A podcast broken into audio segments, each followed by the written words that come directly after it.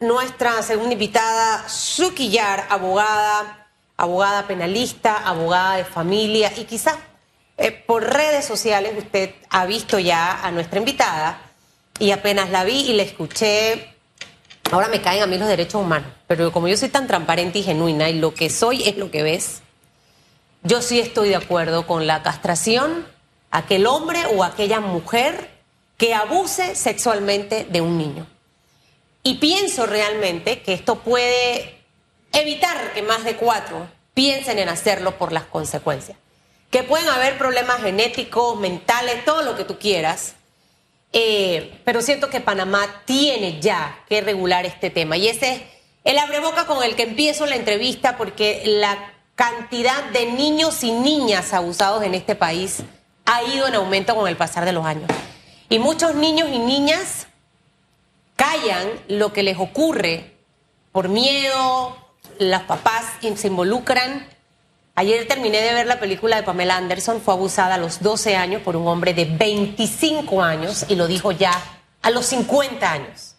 Entonces, ¿qué hacemos con este tipo de, de personas? O sea, ¿es un delito más grave robar, hacer otras cosas, robarse una vaca, meter un cheque sin fondo falso que abusar de un niño.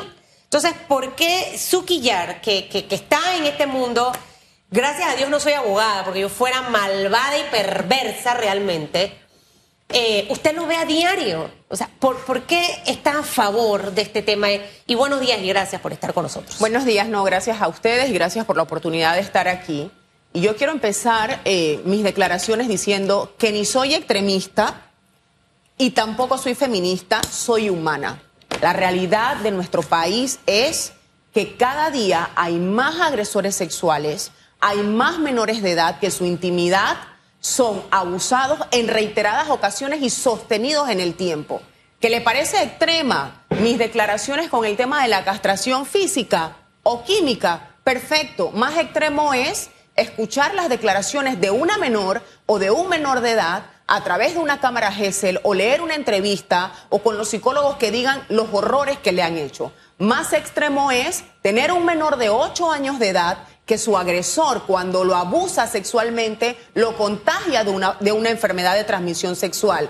Queremos hablar de segundas oportunidades para los agresores sexuales. ¿Dónde están las segundas oportunidades de los niños y las niñas y los adolescentes que son violentados? Nosotros como país tenemos que entender el escenario la próxima generación de adultos en la República de Panamá, y voy a poner un porcentaje pequeño, así lo veo yo, el 15% de la próxima generación en la República de Panamá van a ser adultos que fueron vulnerados en su intimidad y fueron quebrantados sexualmente. Entonces nosotros no podemos seguir viviendo como país pensando que no le está pasando nada a nuestra niñez. No les gusta el tema de la castración química o física, perfecto, pero debatamos algo, hagamos algo porque Panamá, el Estado panameño, tiene la obligatoriedad de proteger a la niñez y no lo está haciendo. ¿Cuántos casos tenemos, perdón Hugo, cuántos casos tenemos hasta, hasta ahora? O sea, cuando usted habla de, de, números, hablemos de números de la cantidad de casos que tenemos. Ok, vamos a hacer referencia a los, al año 2020, 2021 y 2022. En el 2020 hubieron 5.469 casos de denuncias de menores de edad abusados sexualmente. En el 2021, 7.116 casos de menores de edad abusados sexualmente. Para el 2022, de 10 denuncias, 7 eran de menores de edad que han sido, habían sido abusados sexualmente. Si los números a nosotros no son muy fríos, vayamos a los procesos. Nosotros no podemos seguir permitiendo como país que nuestra niñez sea violentada de tal manera y que aquí no está pasando nada. Hay correctivos que tenemos que tomar. Soy del criterio y lo digo de manera muy respetuosa, está comprobado. El que es pederasta, el que es pedófilo, difícilmente tiene una etapa de resocialización. Vuelve a cometer el, el mismo tipo penal. ¿Y cuál es el mejor ejemplo? El último ejemplo que acabamos de ver de la menor que fue abusada sexualmente por su papá y que ya tenía una condena previa por el mismo tipo ¿Eso penal. Fue aquí en Panamá? Aquí sí. en Panamá, el fin de semana anterior. Pero ¿qué pasa en la República de Panamá? ¿Qué hacemos con el registro de pedófilos y agresores sexuales en Panamá? No es, no es público. Es privado. Entonces, ¿cómo nosotros, la sociedad, podemos saber a qué nos estamos enfrentando verdaderamente? Llámenme alarmista, pero los casos son los que hablan. No se trata de ser alarmista ni tampoco de ser extremista. Creo que usted dijo ser humano. Simplemente se trata de eso. Así es. La justicia en su acepción más simple es dar a cada cual lo que le corresponde. Eso implica que la pena o la condena o el castigo, como usted lo quiera llamar, tiene que guardar un equilibrio con el daño que usted causa. Y evidentemente en Panamá no necesariamente es así, no solamente en este tema, sino en muchos más.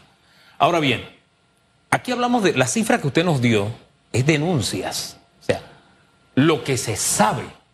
¿Qué dicen los estudios de lo que no se sabe? Es decir, ¿qué porcentaje, por, lo general, da el paso y denuncia, se atreve o, o se le cree? Porque a veces el menor le dice a la mamá o a la madrastra, lo que le está pasando y no le cree. Eh, un poquito, háblenos un poquito de ese, de ese fenómeno. Ok, entendamos la dinámica o el escenario de los delitos de violación sexual, entendiendo que en Panamá la mayoría de los casos de los menores de edad que han sido abusados sexualmente ocurre dentro de ese núcleo familiar. Es dentro del entorno familiar, del entorno familiar, con personas que conocen la dinámica familiar, que tienen una relación bastante cercana a los niños. Y hay entornos en donde por mucho que nos parezca asombroso, los familiares están acostumbrados a vivir esas conductas agresivas sexuales, esas conductas tal vez hasta incestuosas y no denuncian.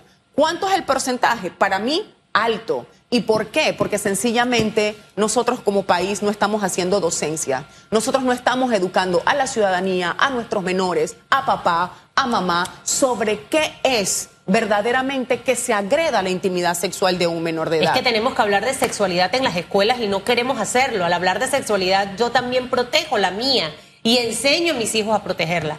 Ahora, el caso que usted hablaba, yo hago las películas. Por eso es que a veces no leo ni miro muchas cosas porque eso se me queda en mi subconsciente y es difícil que lo pueda quitar. Y va a ocurrir exactamente lo mismo con el caso que usted acaba de hablar. Eh, esta niña que supuestamente fue abusada por su propio papá. ¿Cuántos años tenía?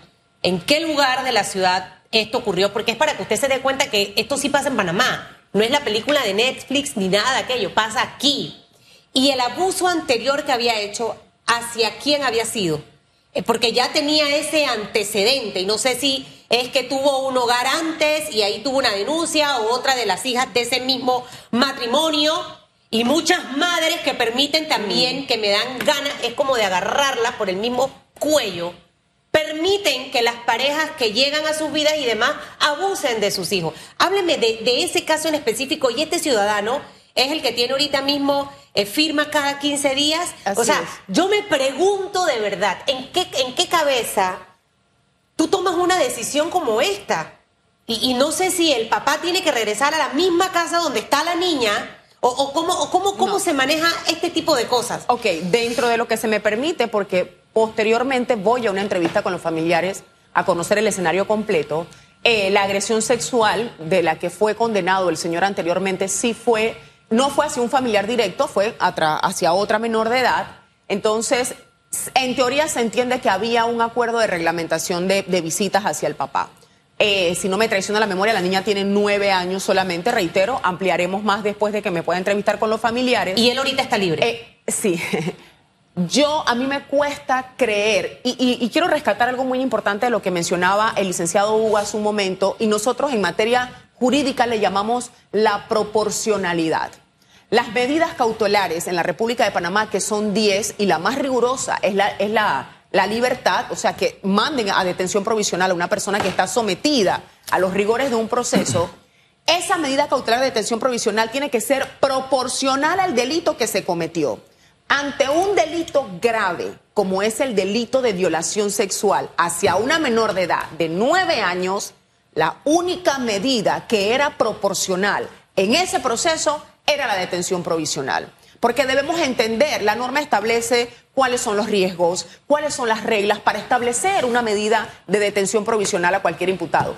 Desconozco, desconozco la razón por la que el juez de garantía otorgó una medida cautelar distinta a la detención provisional. Pero eso no es la primera vez, licenciada. No, no, totalmente. Y aplaudo el actuar del Ministerio Público de ir a la apelación, porque eso es lo que corresponde. Tiene que tener, ¿por qué? Porque la menor está en riesgo y, y respondiendo a lo que decías hace un momento, no puede estar dentro porque hay que proteger a las víctimas. Y soy del criterio que no hay una verdadera protección hacia las víctimas en Panamá. Eso quiero dejarlo claro. Ahora bien, eh, precisamente en esa línea va mi segunda pregunta, porque, mire, la justicia nos sorprende. Hace un rato estaba ahí sentado donde usted está, el señor Argote, y él decía, yo no puedo ser magistrado porque no soy abogado.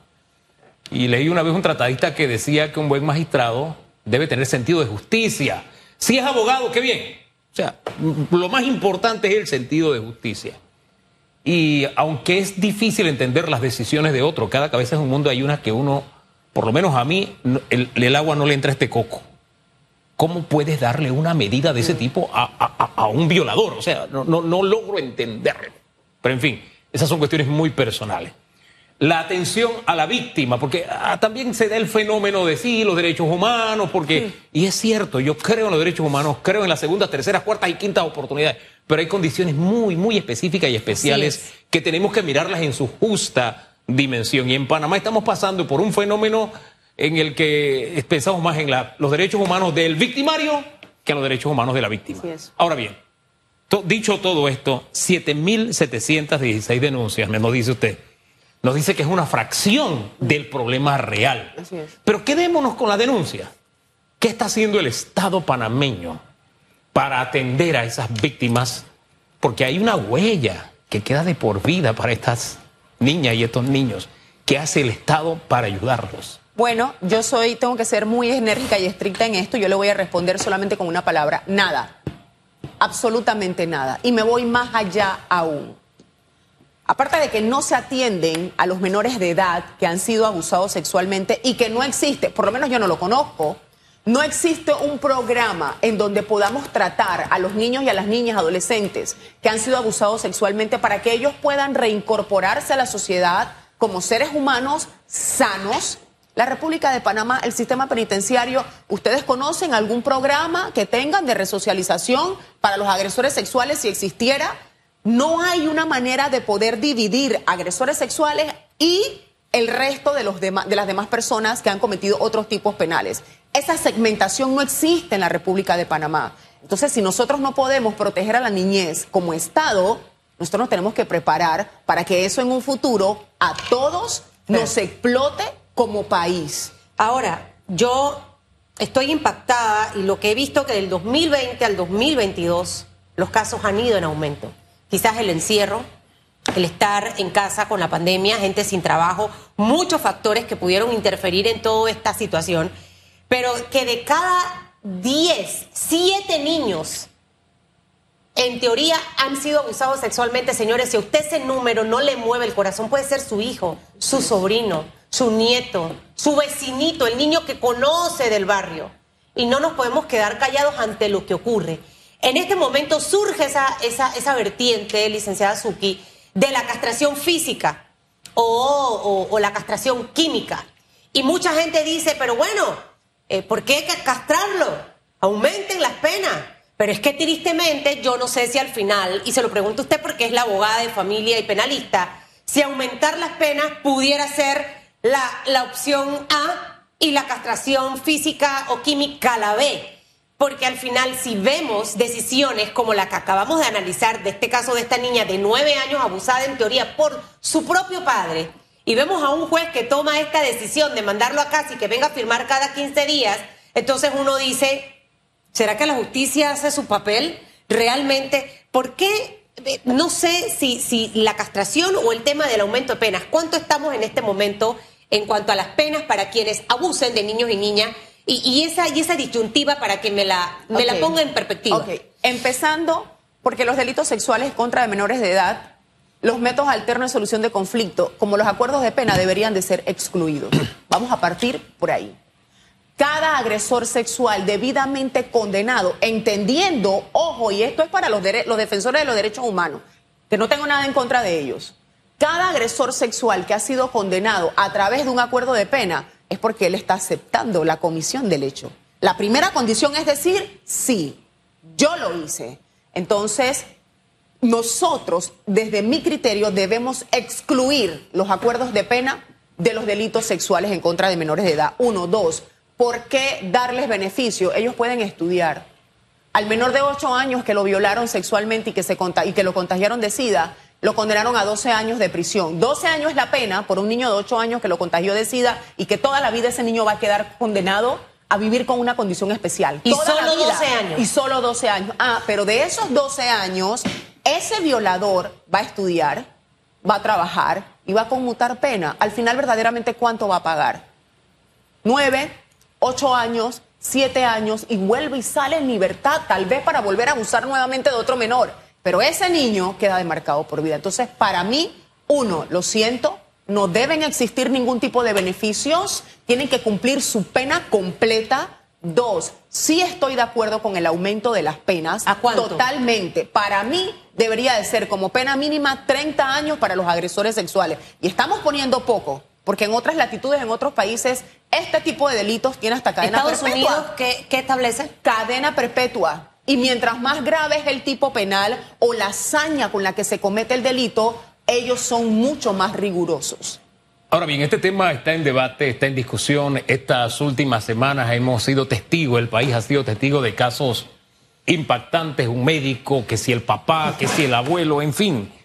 Eh, ¿En la Asamblea hay algún proyecto en este momento, algún anteproyecto? ¿Qué pasa allá donde se discuten las leyes de la República? Mire, la verdad que es lamentable eh, y me duele ver cómo en la Asamblea se debate si hay aire acondicionado o no hay aire acondicionado. Y yo invito eh, a que vayan a las escuelas, principalmente públicas, de la mayoría de los niños en la República de Panamá para ver si es que existen verdaderamente aire acondicionados. Entonces es una pena, ¿no? Eh, no pasa nada. Hay un anteproyecto de ley, que es una iniciativa legislativa que se presentó por parte de algunos sectores de la sociedad civil y hasta el sol de hoy no se ha visto respuesta. No ha habido un pronunciamiento por parte de ninguno, de ninguna persona de ese ente que lleve a decir, ven acá, estamos concientizados con este tema, tenemos que hacer algo, es momento de debatir, de reformar el Código Penal, de aumentar las penas, hacer propuestas. Ese es su trabajo. El trabajo de ellos es ejercer la confección de políticas públicas que lleven a salvaguardar y proteger los derechos de los ciudadanos. Y en, y en total, a los menores de edad, que son los más vulnerables. Eh, no, me gusta combinar lo uno con lo otro, pero también siento a la vez que es un deber ciudadano. Porque ayer decía el señor eh, Alberto Cigarruista que a la Asamblea no está llegando ni el más culto, ni el más preparado, ni el más conocedor de, sino, bueno, lo que ya todos sabemos. En esa línea usted creo está buscando firmas, ¿no? Es correcto. Sí, entonces pónganos al tanto un poquito, no es un anuncio político pagado, ni gratis tampoco, pero sí poner al tanto de decir, oye, aquí hay una alternativa, tómelo en cuenta. Muy breve, por favor. Bueno, sí, yo estoy postulada como precandidata independiente a la Asamblea por mi distrito, el distrito de Arraiján, ahora nomenclatura 13-1. Eh, hemos estado trabajando incesantemente en el tema de la recolección de firmas. Tenemos propuestas muy puntuales que queremos llevar a cabo en materia de legislación para la República de Panamá y trabajar por el distrito, que creo que lastimosamente ha sido un distrito sin ningún tipo de autoridad que lleve eh, desarrollo de verdad al distrito. A mí me preocupa mucho mi país, lo, lo digo con mucha propiedad. Siento que si no tomamos correctivos necesarios en este momento vamos a perder el país y por eso tomé la decisión de postularme como precandidata independiente. ¿Cómo van las firmas? Eh, ahorita mismo nosotros estamos ya de manera individual alrededor de las 6.000 firmas, estamos ocupando una segunda posición y bueno, seguiremos luchando. Bueno, y, Gracias. usted, y usted es abogada desde hace rato. Así y aquí es. yo le voy a hacer la cuña, no la conozco, pero es abogada de familia y abogada penalista desde hace rato. Así que no es que ahora, digamos, bueno, es que salió a hablar de ella. ahora- pero no, no, no, no. Las cosas tienen que ser como tienen que ser. Creo que este tema hay que debatirlo y, y de verdad a quienes están en esto, atreverse a denunciar. Usted ve que pasa algo en su casa, denúncielo. Y tenemos que ser enérgicos. Hay cosas en la vida uno puede perdonar, pero no las puede olvidar. 8.29 minutos. Gracias a Suki, Suki Yar por haber estado con nosotros.